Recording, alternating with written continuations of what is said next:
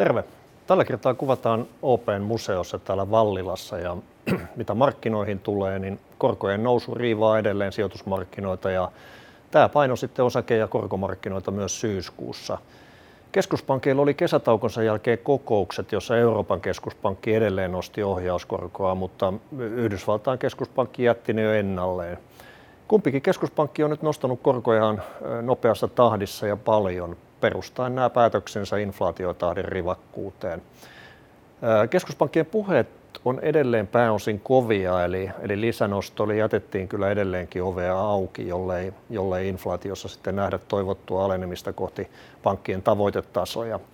Inflaatio on kyllä alentunut korkeimmilta tasoiltaan selvästi, mutta viimeisimpänä harmituksen aiheena sillä puolella on öljyn hinnan viimeaikainen nousu, joka yleensä on inflaatiota tukeva tekijä.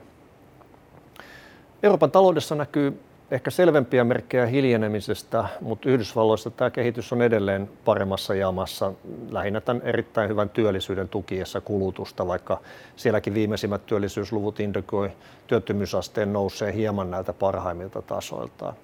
Korkojen jyrkkä ja nopea nousu on tuskin vielä ehtinyt koko voimallaan talouksiin, vaan, vaan on vasta sinne matkalla ja sitten keskuspankkitkin mieluummin ottaa itselleen aikaa nähdä, miten tämä tilanne tästä kehittyy. Joka tapauksessa tällä hetkellä osakemarkkinat on pitkälti tämän korkomarkkinakehityksen vankeja. Korkomarkkinoiden tarjoamat tuottotasot on päämarkkinoilla korkeammalla kuin aikoihin, mutta syyskuussa tuotot jäi korkopuolella heikoiksi korkojen noustua, etenkin korkeurien pisimmän, pisimpien lainojen osalta.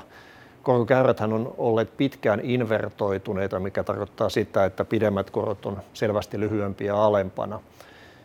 Nyt on korkomarkkinoille hiipinyt ajatus ohjauskorkojen pysyvän korkeina odotettua pitempään ja, ja tämä on poistanut sitten odotuksissa vallinnutta hinnoittelua siitä, että korkoja tultaisiin laskemaan heti tai ensi vuoden alkupuolella, heti ensi vuoden alkupuolella.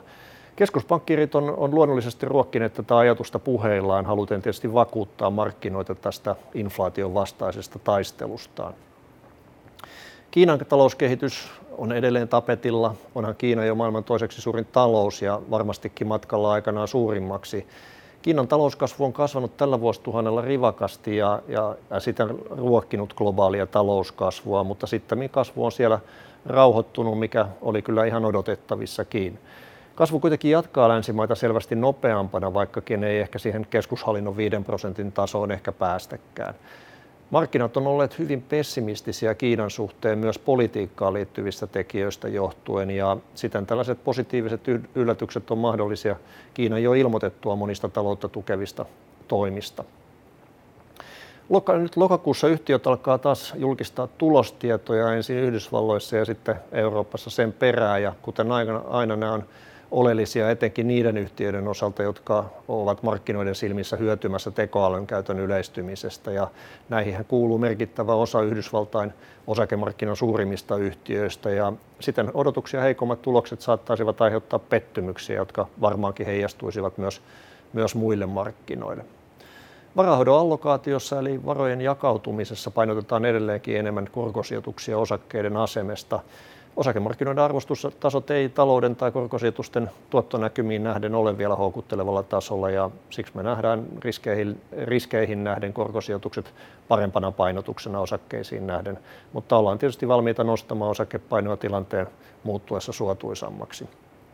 Osakesijoitusten alipainottuminen kohdistuu erityisesti suomalaisiin ja eurooppalaisiin osakkeisiin ja, ja korkosijoituksissa heikomman luottokelpoisuuden yrityslainoja eli niin sanottuja high lainoja on vähennetty, mutta vahvempia lainoja suositaan sillä puolella edelleen.